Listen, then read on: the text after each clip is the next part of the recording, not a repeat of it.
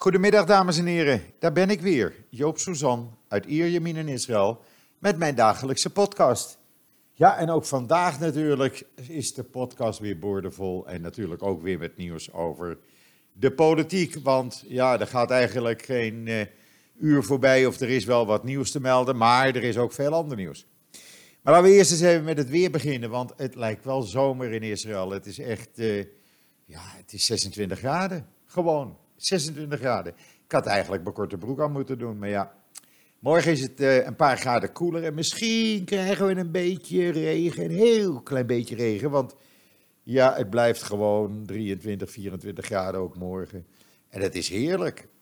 Ik geniet daarvan en uh, heerlijk, je voelt je ook lekkerder daardoor. En uh, ja, voor mij mag het deze Israëlische winter gewoon zo blijven. Nou, het zal natuurlijk ook wel koeler gaan worden op een gegeven ogenblik. En we zullen wat meer regen moeten hebben, want ja, de, de grond moet toch een beetje regen gaan opslaan. Maar dat komt vanzelf wel de komende weken. In ieder geval, hier genieten we van. En dan, uh, ja, laat ik het niet vergeten. Er staat sinds gistermiddag weer een, nieuwe blok, een nieuwe column van Rob Fransman op Rob is in een heel korte tijd eigenlijk al populair geworden, want het wordt enorm veel gelezen. Uh, en hij schrijft ook leuk. Deze keer gaat het over het feit, en dat wist ik zelf niet, dat er in de oorlog, in de Tweede Wereldoorlog, onderduikers waren ondergedoken in het Koninklijk Paleis op de Dam in Amsterdam. Hè, zegt u dan? Zo moedig was het Koningshuis toch niet? Nee. Maar hoe het wel zat, dat leest u in, het, in, het, uh, in de column van Rob Fransman. En er heeft ook een hond uh, ondergedoken gezeten. Ja. En hoe die daarbij kwam? Hij kwam daardoor uh, op dat idee uh, om hierover te schrijven. Doordat Theodor Holman daar jaren geleden een column aan had gewijd. ik heb dat nog even nagecheckt, maar het blijkt inderdaad zo, zijn, zo te zijn. En ja, Theodor schrijft altijd heel leuk. Ik ben een groot fan van hem. En hij heeft trouwens van Joost.nl, heb ik gemerkt. Dus dat is dan wederzijds. Maar in ieder geval, het is een hele leuke kolom tussen al dat andere politieke nieuws in Israël. Want wat is er dan allemaal voor nieuws? Nou, ten eerste de procureur-generaal uh, Mandelblit, die heeft gezegd dat Netanyahu voorlopig als demissionair premier kan aanblijven. Hij hoeft zijn functie niet neer te leggen. Maar, zegt hij, ik weet nog niet, daar zijn we nu aan het opstuderen of Netanyahu ook een nieuwe regering zou mogen vormen, mocht die daarvoor uh, gekozen worden. Het is niet nodig, uh, zegt Mandelblit, dat hij nu aftreedt, omdat de wet bepaalt dat een premier die ontslag neemt, blijft dienen als premier totdat er een nieuwe regering wordt gevormd. Nou, hij is dus al demissionair. Uh, dus de situatie uh, blijft. Hij is ook aan het bekijken of Netanyahu dus de vier andere ministeries waar hij de baas over is, eh, moet eh, teruggeven. Dat zal waarschijnlijk wel het gevolg zijn. Uh, het Hoge Rechtshof heeft inmiddels gezegd op verzoeken om een uitspraak te doen of Netanyahu kan aanblijven op dit moment. Eh, dat het een politieke zaak is en uh, dat de politiek dat moet regelen en op dit moment nog niet het Hoge Rechtshof dat komt pas op het moment dat uh, ja, hij definitief veroordeeld wordt of zo. De procureur-generaal zei wel dat de wet onvoldoende rekening houdt met de specifieke omstandigheden die we nu hebben. Eh, waarin Netanyahu al of niet verlof moet opnemen, eh, waarbij een uitspraak van het eh, Hoge Rechtshof uit 2008 aanhaalde, waarin stond dat de vraag geen juridische, maar ook een politieke kwestie is. Dus we moeten dus kijken, zegt uh, de procureur-generaal, die ook de juridische adviseur van de regering is, uh, hoe we dit uh, gaan oplossen. in ieder geval voorlopig, ja, deze week, donderdag of zo, zal Mandelblit met andere uitspraken komen. inmiddels, en dat kunt u allemaal lezen op joods.nl, heeft Ben Gans gezegd Er, luister, er zijn 119 parlementsleden die geen verkiezingen willen. Geen derde ronde van verkiezingen. Er is er eentje die dat wel wilt. Nou, vul het zelf maar in, dat is Netanyahu. Hij zegt, en ja, de eerste twee verkiezingen waren vanwege de juridische situatie van Netanyahu. En een derde zou om dezelfde reden zou zijn.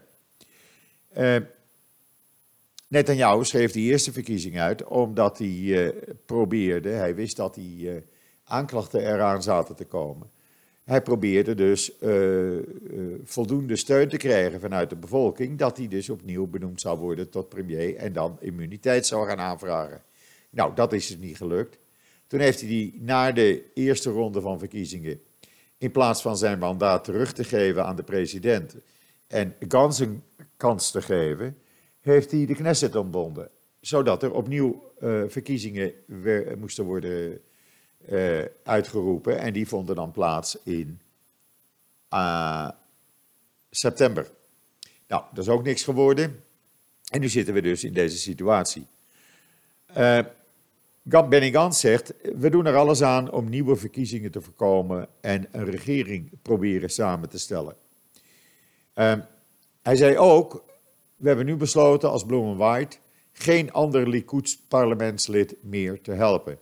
Dat geldt dus ook voor Gideon Saar, mocht hij leider van de Likud worden in de binnenkort te houden leiderschapsverkiezingen. Dus u begrijpt, het is een beetje een zootje hier in de politiek. Uh, niemand weet op dit moment wat er gaat gebeuren, hoe het gaat gebeuren, wie wat gaat doen. We moeten het gewoon afwachten. Wel is het zo dat de Gideon Saar, die zegt, ja luister, jou is in paniek. En mijn familie en ik, wij worden bedreigd sinds ik mij verkiesbaar heb gesteld als uh, leider van de Likud-partij. Hij zegt, we krijgen heel veel bedreigingen binnen. Uh, er wordt een uh, campagne gevoerd van ophitsing en bedreigingen tegen mijn familie en mijzelf zei hij op een radio-interview. Hij zei, maar goed, ik slaap gelukkig s'nachts goed en mijn familie en ik, we laten ons niet zomaar bang maken. Saar wordt door iedereen gezien als een grote bedreiging voor het leiderschap van Netanyahu, maar er is er nog eentje die we niet uit het oog moeten verliezen en dat is een, ja, een getrouwe van Netanyahu, dat is de ex-burgemeester van Jeruzalem, Nere Barkat, de multimiljonair die maakt een hele goede kans om bij de verkiezingen zelfs Netanyahu als uh, leider van de Likud uh, ja, over te nemen, het leiderschap. Maar, zegt Gideon Saar, ik herken de paniek bij Netanyahu bij het vooruitzicht van uh, leiderschapsverkiezingen. Maar, zegt hij, ja, elk lid binnen de Likud heeft het recht om daaraan mee te doen. Hij zegt, die bedreigingen zullen mij er niet van weerhouden. Hij veroordeelde wel de frequente persoonlijke aanvallen, dat gebeurt dagelijks vele malen, op hem en zijn gezin op Twitter door Yair Netanyahu, de zoon van Netanyahu. Die onder meer kritiek heeft over het huwelijk van zijn dochter, Alona, die getrouwd is met een Israëlisch-Arabische acteur. Nou, dat vindt de, de zoon van Netanyahu maar niks. Maar ja, die jongen moet eens een keer gaan werken, die moet eens een keer een baan gaan zoeken. In plaats van zich op 27-jarige leeftijd met allerlei zaken van zijn vader te bemoeien. Het blijkt ook dat hij achter heel veel dingen zit die hier net aan jou. Maar zegt zij, hij zegt uh, elke dag is er een nieuw dieptepunt. En het persoonlijke leven van mijn dochter gaat je hier net aan jou gewoon niets aan. Uh, Zoals Netanyahu altijd zegt, laat mijn familie met rust. Nou, dat zeg ik nu ook tegen Netanyahu, laat mijn familie met rust. Uh, ja, wat gebeurt er dan? Nou, je krijgt natuurlijk dat iedereen met modder gaat gooien. Meri Regev, minister van Cultuur, en een hele getrouwe Netanyahu-aanhangster uh, die hem door dik en dun verdedigt, die, uh, ja, die heeft kritiek op uh, Gideon Saar. dat hij zich überhaupt verkiesbaar stelt als leider van de Likud. Want er is maar één leider en dat is Netanyahu. Nou, diezelfde Netanyahu, en dat vind ik eigenlijk iets te ver gaan persoonlijk. Ik hou daar niet van. Wat heeft hij gedaan? Hij heeft voor vanavond een grote demonstratie bijeengeroepen om hem uh, ja, support te geven. En die demonstratie gaat plaatsvinden in Tel Aviv, bij het uh, museum van Tel Aviv. Uh, ik vind dat een beetje raar.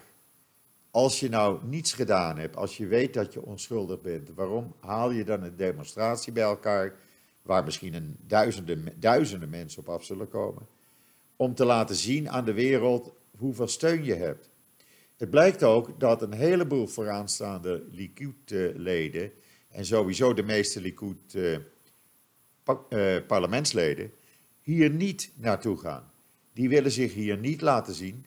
En dat is ook op aandrang van het Likud-bestuur gebeurd. Het is een beetje raar. Iedereen vindt dat eigenlijk een beetje raar, want ja, het doet beetje denken aan bijvoorbeeld ja, dat was even een uh, kleine interruptie. Wat gebeurde er? Ik zal het u uitleggen. Uh, ik zat midden in mijn verhaal over de demonstratie van Netanyahu toen de buurvrouw uh, voor de deur stond met een schaaltje met koekjes, gebakkies en weet ik veel wat. En de hond, ja, het is een pincher en zodra er gebeld wordt aan de deur, wordt hij helemaal gek. Dus ja, dan heeft u dat ook even live meegemaakt. Maar dit is het leven zoals het is. En ik ga de recording niet overdoen. Want ik vind het eigenlijk wel een leuke onderbreking. Sorry daarvoor, excuus. Maar nog even verder dan over Netanyahu. Het blijkt dat het uh, idee van een demonstratie bij hem, uh, voor hem in Tel Aviv dus gewoon niet uh, in goede aarde valt. Maar goed, we zullen het zien vanavond. Er is zelfs een risico, daar wordt voor gewaarschuwd, dat er, uh, ja, uh, zeg maar, relletjes kunnen ontstaan, laat ik het zo maar noemen, tussen voor- en tegenstanders van Netanyahu. We zullen het zien. Mocht er iets gebeuren, mocht er iets sensationeels vanavond gebeuren, ik zal mij melden en ik zal het u laten weten. Die uh, bijeenkomst begint om 8 uur onze tijd en dat is bij u in Nederland 7 uur. Dus we zullen zien wat er gaat gebeuren. En dan heb ik ook goed nieuws voor u of goed nieuws voor u. Uh, ik vind het zelf goed nieuws. SodaStream, u weet wel, het bedrijf wat door de BDS gedwongen was om zich uh, uit de Westbank terug te trekken, waar 800 Palestijnen uh, een, een, geweldig salaris verdienden, drie, vier keer zoveel als ze in, in Palestijnse bedrijven konden verdienen. SodaStream is toen weggegaan. Uh, dat is ongeveer een anderhalf jaar geleden, kleine twee jaar geleden geweest, als ik me goed herinner.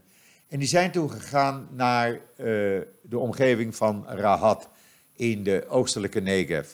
En dat is een omgeving waar heel veel Bedouinen wonen, een meerderheid eigenlijk. En die hebben dus nu zo'n, uh, nou, pak een beet, 800 Bedouinen aan het werk. een kleine 100 Israëli's. En ze hebben zo'n 100 vergunningen kunnen krijgen voor ex-werknemers uit de Palestijnse gebieden. Die werken daar ook. Uh, SodaStream is overgenomen door PepsiCo verleden jaar voor een miljardenbedrag, echt waar. En uh, wat gaan ze nu doen? Zij gaan uitbreiden, ja, maar niet gewoon een beetje. Ze gaan uitbreiden en hun uh, personeelsbestand met duizend mensen uh, ook uitbreiden. Dat betekent dat er nog meer Palestijnen, nog meer Bedouinen werk kunnen krijgen bij SodaStream. Uh, en dat is natuurlijk uh, heel goed nieuws. Ze gaan investeren in een nieuwe fabriek, in de uitbreiding, en die kost 82 miljoen euro. Dat is toch een behoorlijk bedrag voor een fabriekshal. Maar het gaat zo goed met SodaStream dat ze dus ook duizend nieuwe arbeidsplaatsen dus, uh, ja, kunnen aanbieden. Uh, ze krijgen een subsidie van uh, de overheid hiervoor. Die hebben ze aangevraagd, maar die zullen ze wel krijgen, want de overheid is ook blij. Van ongeveer 21 miljoen euro. Nou, dat is een, een goede zaak natuurlijk. En op die manier kan iedereen aan het werk zijn. Ja, en dit was, uh, het lijkt wel een live-uitzending zeg. Eh, dit was dan eh, even een onderbreking, omdat Rob Fransman mij belde met het verhaal dat er morgen wel een heel interessant stuk stuurt u mij vanavond op. En dat komt dan morgen op joods.nl. Maar goed, dat is iets anders en dat zult u morgen dan gaan lezen. Ik, ik weet al waarover het gaat en het is echt, ja, laat ik zeggen, opzienbarend. Goed, we hadden het dus over SodaStream. Uh, ja, dat gaat natuurlijk erg goed. Uh, en ik ben alleen maar blij uh, dat het op deze manier het personeelsbestand wordt uitgebreid. En dat er weer uh, een duizend Arabieren en Bedouinen werk hebben. En dan nog even over Netanyahu. Want wat heeft de waarnemend politiecommissaris gedaan? Ja, die man is al een jaar waarnemend politiecommissaris. Omdat een demissionair kabinet geen politiecommissaris kan en mag benoemen. Dus hij is waarnemend. En die is gisteren naar het uh, kantoor van de Lahaf 433-unit gegaan. Dat is de eenheid van de politie waar de drie onderzoeken naar Netanyahu uh, werden uitgevoerd. En die is daar naartoe gegaan om persoonlijk uh, de rechercheurs, de onderzoekers te steunen in hun professionaliteit. En heeft ook gezegd: Ik heb groot vertrouwen in jullie. En wat ik mensen allemaal voor modder over jullie heen gooien. Nou, laat maar. Wij voeren onze missie uit zoals de opdracht is. En of het nou uh, misdaad en corruptie van wie dan ook is, het maakt niet uit. Je, niemand staat boven de wet. En als dat Netanyahu of een andere minister is, dan pakken we dat ook aan.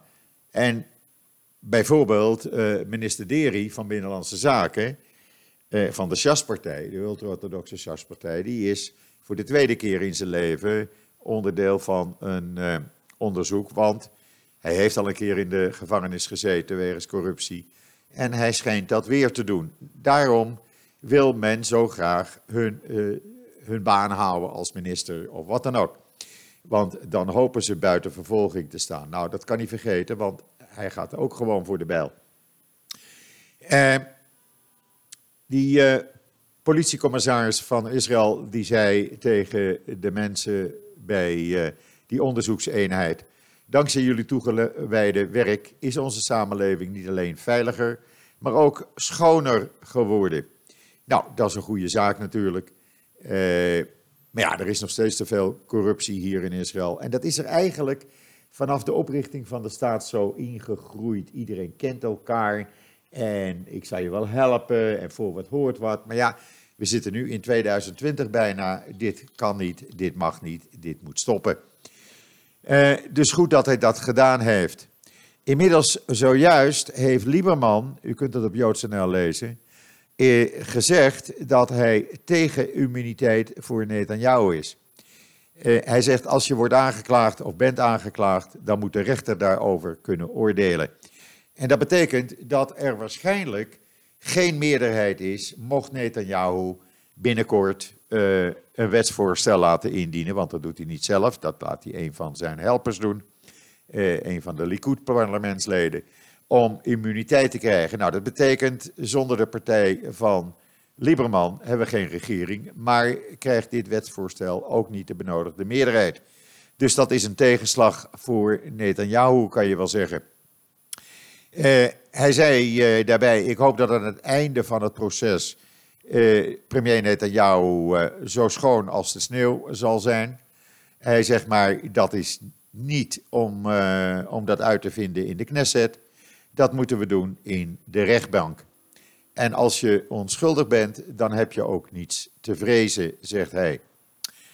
Ja, toont opnieuw dus, Lieberman is de, ja, uh, hoe je het went of keert, hij is op dit moment de beslissende factor in de Israëlische politiek. En dat speelt hij wel uit, uh, moet ik zeggen. En dan, voor de eerste keer werd de Nagama Rivlin-prijs voor duurzaamheid uitgereikt. Uh, u weet, Nagama Rivlin overleed eerder dit jaar, de echtgenote van de president. En zij was erg begaan met het uh, milieu en het klimaat in Israël. En de prijs werd toegekend aan de studentenprotestbeweging voor het klimaat in Israël. Uh, rabbijnen die een brief tegen het gebruik van wegwerpplastic hadden geschreven. Die willen dat dat wegwerpplastic, wat vooral in orthodoxe kringen uh, op Shabbat wordt gebruikt, dat dat stopt. En uh, aan de organisatie die campagne voert voor schone lucht in de baai van Haifa. en dat is heel goed. De, Gamma Rivlin-prijs werd door de president en zijn familie ingesteld nadat zijn vrouw overleed. Uh, en dat is alleen maar voor diegenen die zich inzetten voor een beter klimaat en een beter milieu. En ik vind, uh, ja, ik ben een fan van uh, de huidige president. Ik vind het een fantastische man. En ik hoop ook dat hij nog lang president mag blijven. inmiddels voordat ik het vergeet, ik kreeg van verschillende kanten vragen. Hoe is het eigenlijk met je vader Joop? Nou, ik kan u zeggen, het gaat uh, goed met hem. Hij zit in het Zonnehuis in Amstelveen. Hij uh, heeft mij vanmorgen gebeld. Ja, want hij gebruikt een WhatsApp-app. Van, ik wou je even zeggen dat ik zonder stok gelopen heb, achter de rollator. Hij fietst elke dag op zo'n fiets in die in dat zonnehuis. En hij gaat naar het restaurant om daar met allerlei mensen van zijn leeftijd en jonger en ouder uh, onder het genot van een kopje thee of een bakje koffie lekker te kletsen. Ja, het gaat hem wel uh, goed. Ik denk dat hij over een paar weken weer vrolijk in zijn eigen huis terug is. Dus, en trouwens, nogmaals dank, want de kaarten, ze blijven nog steeds binnenstromen bij hem. Het is niet te geloven. En dat is hartstikke leuk. Hij voelt zich eh, een BN'er op het ogenblik. Zo noemt hij dat. Hij zegt, hoe kennen al die mensen me nou? Hoe bestaat dat toch? Ja, de man is 96 jaar en om dan postzakken vol uh, wenskaarten en brieven. Ik heb hele brieven, foto's van hele brieven gezien. En er was, gisteren kreeg ik een foto doorgezonden. Iemand van u had een uh, kaart gestuurd met daarin een zakje pepernoten. Nou, dat is natuurlijk uh, fantastisch. Hartelijk dank daarvoor mocht u vandaag ook luisteren. Ja, en zo uh, gebeurt er dus van alles uh, om ons heen, met ons. En ja, ik moet zeggen, never a dull moment. Er is trouwens vanmorgen een uh, foutje geweest bij de Egyptische militairen. Die schoten een tankgranaat in de verkeerde richting uit. En die kwam dus terecht bij, in een huis in, aan de grens met Gaza. Er wordt nu onderzoek naar gedaan. Het is niet met moedwil. En dan Belgische voetbalfans, die hadden antisemitische liedjes gezongen. Die worden niet vervolgd. Want, zegt de openbare aanklager in België, drie jaar verbanning uit stadions is al genoeg straf. Nou ja, het zal dan wel, zeg ik. Uh, ja, wat moet ik daarmee doen? Uh, en dan nog even politiek, want ja, het is toch het belangrijkste op het ogenblik wat er hier in Israël zich afspeelt. De beste graadmeter voor politiek is altijd de markt en met name de Magane Yehuda-markt in uh, Jeruzalem. Dat is een bolwerk van Netanyahu-aanhangers. En daar is een journalist naartoe gegaan, u kunt dat op mijn Twitterlijn lezen. En die is eens even gaan peilen hoe men nu over Netanyahu en de Likud denkt. Nou, de conclusie is dat er toch behoorlijk wat scheurtjes komen. Men is nog steeds pro-Likud, vanzelfsprekend. Maar de meesten zeggen nu toch wel van, nou ja, Netanyahu's tijd is eigenlijk voorbij, laat een ander het maar proberen. Maar we blijven Likud stemmen. Eh, of ze ook op Likud eh, gaan stemmen als Netanyahu daar nog partijleider is. Ja, daar is men het nog niet helemaal over eens. Het, het enthousiasme wordt toch een stuk minder. En dan om te besluiten nog iets even waar ja, Links-Nederland nu denk ik een probleempje mee heeft. Want de heldin van Links-Nederland, dat is uh, mevrouw Ilhan Omar. U weet wel, die Amerikaanse moslima die in het congres zit. Die blijkt nu geronseld te zijn door Qatar. Die blijkt te werken voor Qatar. En die heeft via Qatar allerlei gevoelige en geheime informatie uit Amerika aan Iran doorgegeven. Ilhan Omar, daar zullen we nog veel van horen voorlopig, denk ik. Daar is, uh, die is nog uh, voorlopig eventjes uh, in het nieuws, om het zo maar eens te zeggen. Maar goed, het brengt mij wel tot het einde van deze, ja, wat spectaculaire eh, podcast met twee onderbrekingen. Nogmaals, excuus daarvoor. Maar zo gebeurt dat. En om het dan helemaal opnieuw te gaan doen, ja, dan ben ik helemaal uit mijn ritme. Dat vind ik ook niet zo leuk. En ik vind het eigenlijk wel leuk. Uh, u weet tenminste wat er hier rondom en bij mij gebeurt. Goed, dat is het einde van deze podcast voor vandaag. Het einde van de podcast van de 26 november. Rest mij u nog een hele fijne voortzetting van deze dag toe te wensen. En wat mij betreft zeg ik zoals iedere dag: tot ziens, tot morgen.